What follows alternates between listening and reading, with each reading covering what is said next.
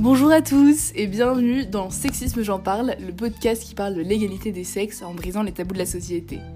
Aujourd'hui, on se retrouve après deux mois de pause, de réflexion, de création pour la saison 2 de ce podcast. Et vraiment, je m'en réjouis. Euh, je suis hyper contente de faire cet épisode aujourd'hui. Et après une première saison sur des sujets variés autour du sexisme, saison de 13 épisodes, soit 6 mois et demi de podcast puisque j'en sors un toutes les deux semaines, et de plus de 100 minutes d'émission, j'avais envie d'approfondir un sujet en particulier sur le sexisme.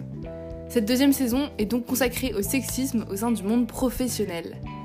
C'était pour moi un peu une évidence parce que l'égalité des sexes et des genres dans le monde professionnel, c'est pour moi un des objectifs principaux de la lutte contre le sexisme. Je sais pas trop comment vous, le résumez, vous l'expliquez mieux, mais en gros, euh, si je fais tout ça, si je fais ce podcast, si personnellement je suis engagée, si personnellement je corrige mes proches quand ils font des erreurs, etc., c'est pour une raison, c'est parce que je veux l'égalité des sexes. Et en quoi l'égalité des sexes pourrait aider à améliorer le quotidien des femmes et des hommes, notamment pour les femmes, euh, en ayant un meilleur salaire, ou un salaire égal, on va dire en tout cas, aux euh, hommes qui exercent le même métier qu'elles. Il y a plein de trucs évidemment, à la reconnaissance des femmes, la reconnaissance des hommes, de la vulnérabilité des hommes, autant que de la virilité des femmes, enfin bon bref. En tout cas, cette deuxième saison est consacrée au sexisme au sein du monde professionnel, et pour arriver à mieux comprendre comment le sexisme s'est intégré au sein du milieu professionnel et donc en gros comment essayer de l'y désintégrer, on va commencer par deux épisodes d'histoire sur le rôle euh, des sexes dans le travail que je trouvais hyper intéressant et plus qu'hyper intéressant, presque nécessaire.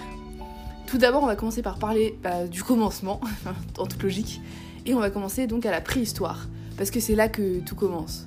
Si vous aviez, comme moi, une image très patriarcale de cette période, en étant persuadé que euh, les femmes restaient dans leurs grottes, pendant que les hommes s'occupaient de la chasse, bah détrompez-vous complètement. Une étude de 2018 a bouleversé les mentalités. D'après le site Science Advances, et je me permets de vous le traduire, une fouille sur le site andin de Willamaya Patiksa a révélé un kit humain de chasse de 9000 ans avec des pierres taillées et des pièges. Et il s'est avéré que ce kit appartenait à une jeune femme. Et le National Geographic estime que entre, 80, euh, entre 30 pardon, et 50% des chasseurs de gros gibier étaient à la préhistoire des femmes. Vous vous rendez compte? C'est pas que des hommes qui allaient chasser et c'est pas les femmes qui s'occupaient de leurs enfants. Je suis choquée. On passe ensuite à l'Antiquité, direction Rome, où là encore on a une image assez erronée du rôle de la femme. Si pas mal d'entre elles restaient à la maison pour s'en occuper et travailler euh, la laine, tisser, euh, les femmes tenaient aussi des fonctions importantes dans la société.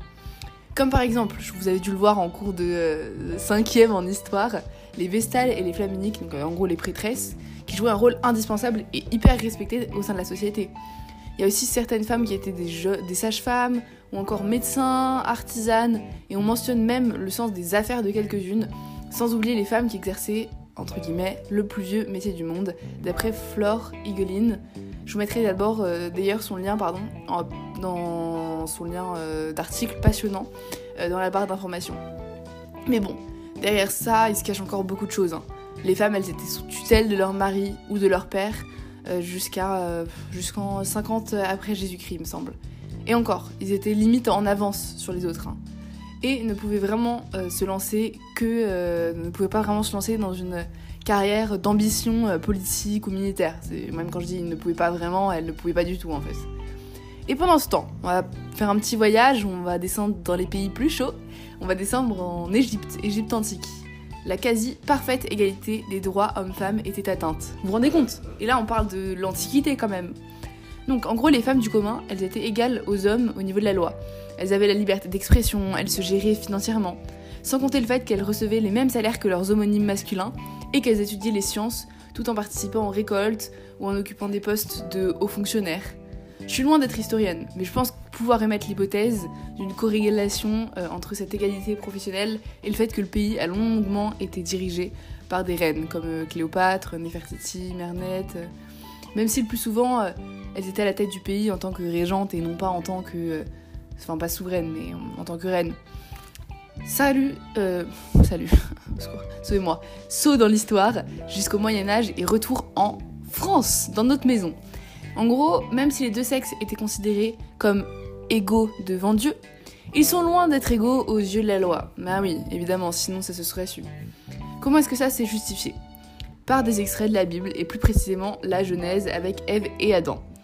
Donc les arguments euh, des hommes de l'époque quant à leur supériorité, c'était euh, par exemple le fait qu'Adam ait été créé en premier et qu'Ève soit née euh, de la côte arrachée à Adam dans son sommeil pour pouvoir accompagner Adam. Je cite Il n'est pas bon que l'homme soit seul, je lui ferai une aide semblable à lui. De plus, lorsque Dieu punit Adam et Ève, il donne deux châtiments très différents à Adam et Ève. Il dit à la femme Tu enfanteras dans la peine, tu tourneras ton mari et il te dominera. Et à l'homme Ta terre sera maudite dans ton travail. Donc évidemment, mon but ici n'est pas de rabaisser la Bible, hein, je suis moi-même chrétienne, mais bien d'essayer de comprendre ce qu'était la persécution de ces mots sur la société.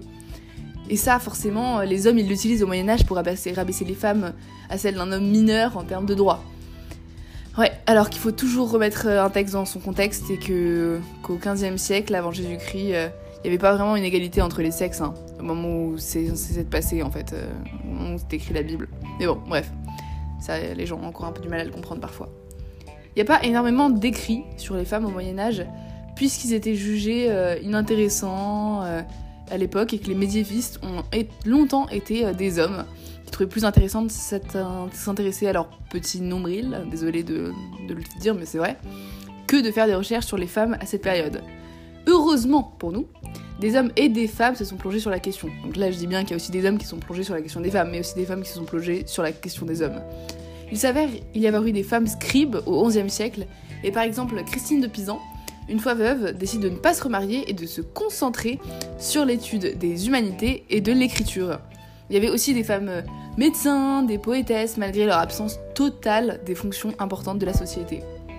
À la même période, la femme scandinave, donc là, petit voyage, qui n'est pas non plus euh, légale aux yeux de la loi de l'homme, garde cependant de la préhistoire sa fonction agricole et militaire. Elle pouvait tout à fait euh, partir à la guerre euh, et être gradée, mais la plupart gardaient quand même les foyers, les villages pendant que leur mari partait en vadrouille. Ce qui leur valait quand même du respect vis-à-vis des hommes parce que c'est elles qui géraient en fait euh, le pays quand les hommes n'étaient pas là. Bon, certes, quand les hommes n'étaient pas là, donc c'est que c'était quand même inférieur, mais voilà.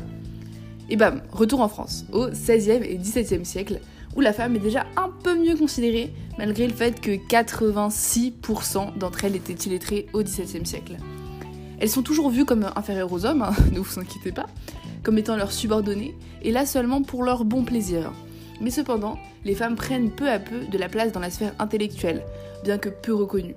Elles organisent notamment des salons, euh, lieux forts d'échanges culturels, on pourrait citer euh, celui de... Ah bah super, je pile poil au moment où je fais le podcast, j'oublie. Madame Roland, voilà. Euh, dans l'ombre de Lavoisier se cache par exemple Marie-Anne Pierrette Pauls, essentielle dans son travail et ses découvertes. Derrière Voltaire, Gabrielle Émilie Le Tonnelier de Breteuil, première scientifique à avoir traduit en langue française l'une des œuvres phares de la physique de Newton.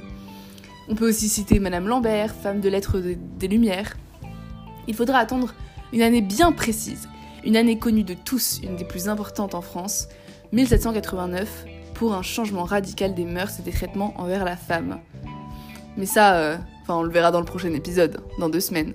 Même si on le rappelle, hein, la DDHC, c'est pas euh, droit des c'est quoi DDH C'est droit des. Bah, bah c'est déclaration des droits de l'homme et. Bah, ça, c'est la, honte. Des droits DDHC. Ah, en plus, je travaille dans ce moment d'histoire. Bah oui, déclaration des droits de l'homme et du citoyen. Ouais, homme avec un petit H. Hmm, c'est pas ouf. Enfin bon, bref. On se retrouve dans deux semaines pour continuer cette saison 2. Et en attendant, n'oubliez pas, comme d'habitude, le même refrain que depuis 13 épisodes le sexisme, on en parle.